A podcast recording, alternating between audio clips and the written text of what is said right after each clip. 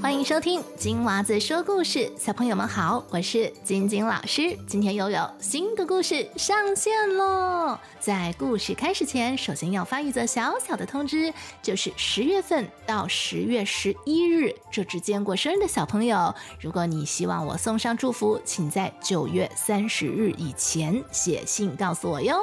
好，那接下来要跟给我写信的小朋友打声招呼。首先是来自台湾苗栗的颜体姐姐和莫央妹妹，每天睡前都会听老师的故事，真乖。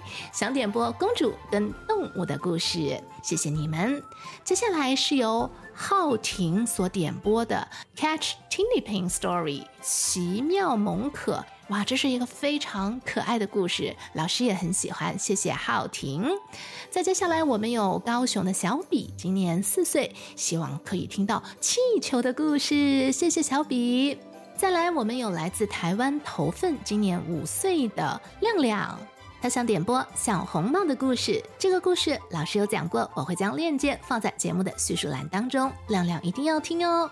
接下来要跟新北的木岑打招呼，他想听爱莲娜的故事。下面我们要送上生日祝福了。首先是敏妍，她九月十二号就要满六岁了，每天睡前都会跟妹妹一起听故事。那想听老师唱《冰雪奇缘》版的生日歌，还有想听恐怖的恐龙故事。哎呦，好勇敢哦！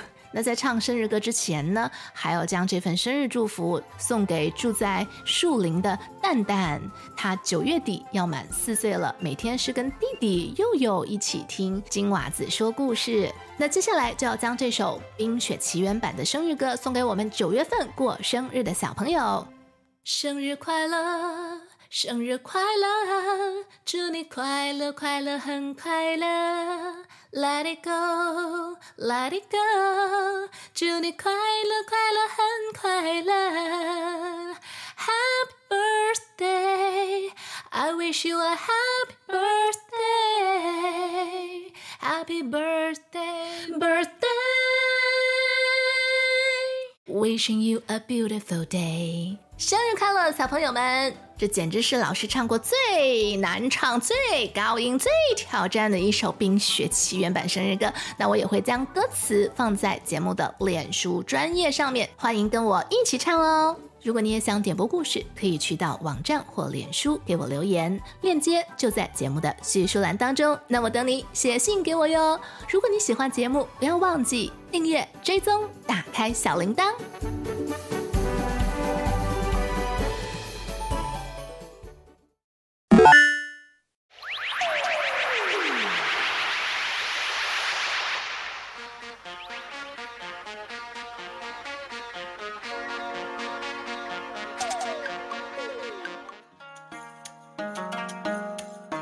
车迟国永降三怪。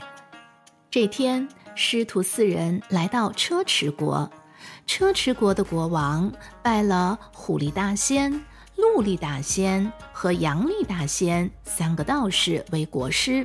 这三个道士专门欺压和尚，让他们做苦工。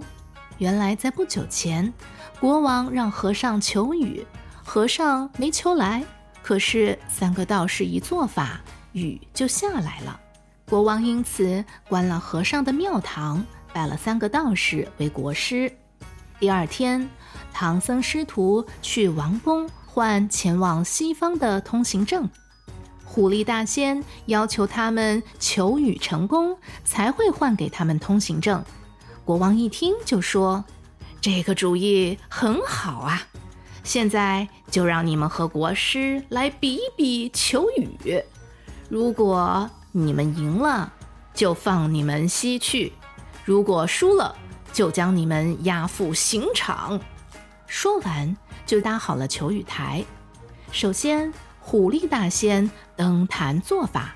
只见他在坛上挥舞着宝剑，一边念咒，一边烧令符。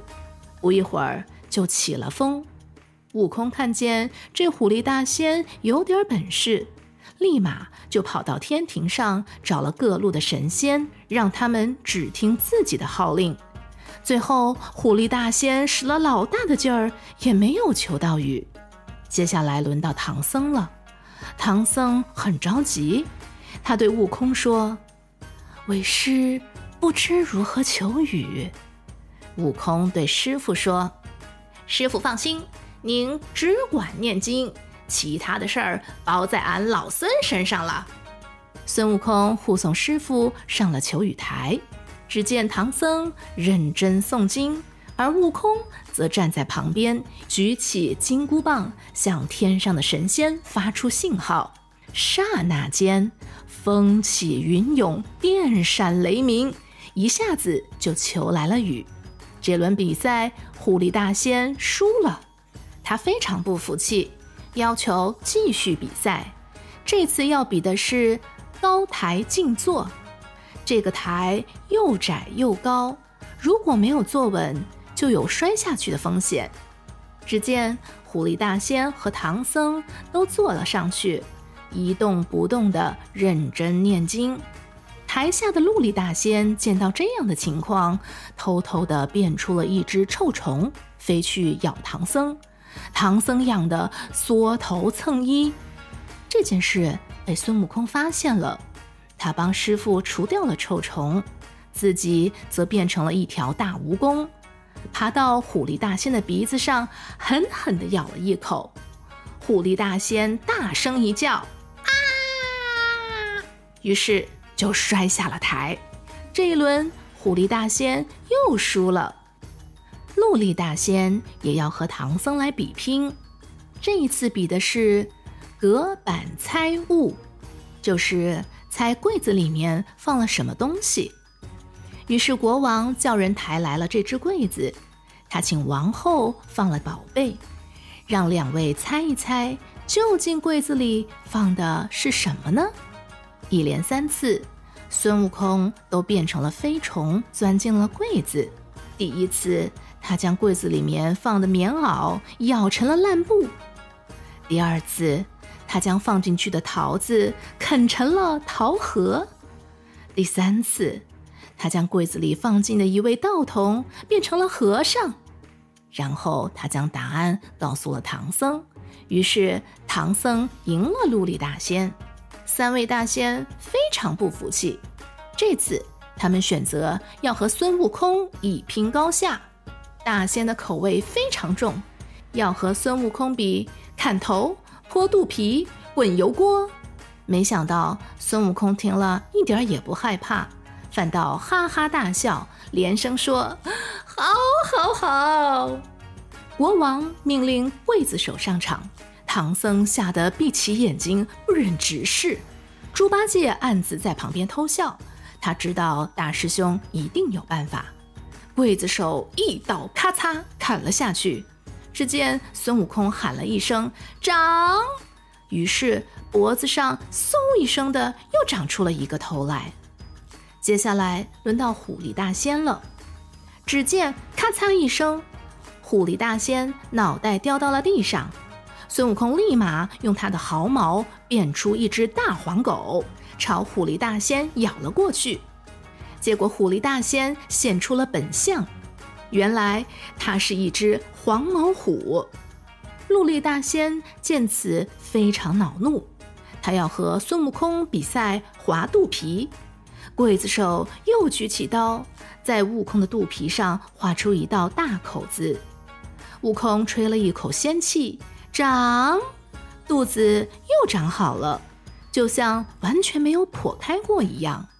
陆力大仙也不含糊，破开了肚子。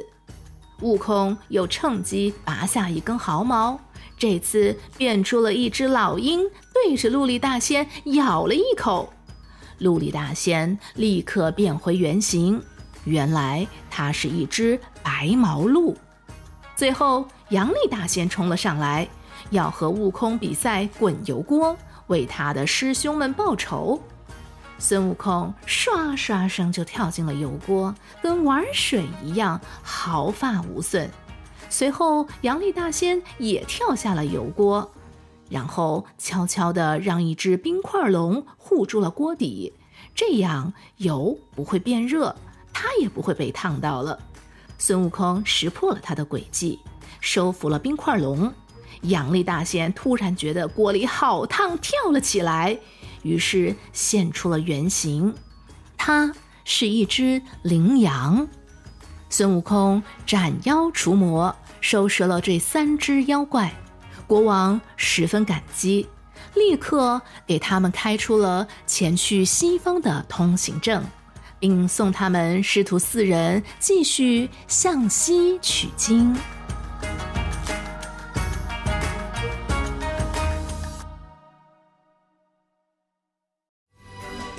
的故事就到这里了。如果你喜欢我们的故事，请不要忘记订阅频道，开启小铃铛。也欢迎你在收听的播客平台给节目满星好评。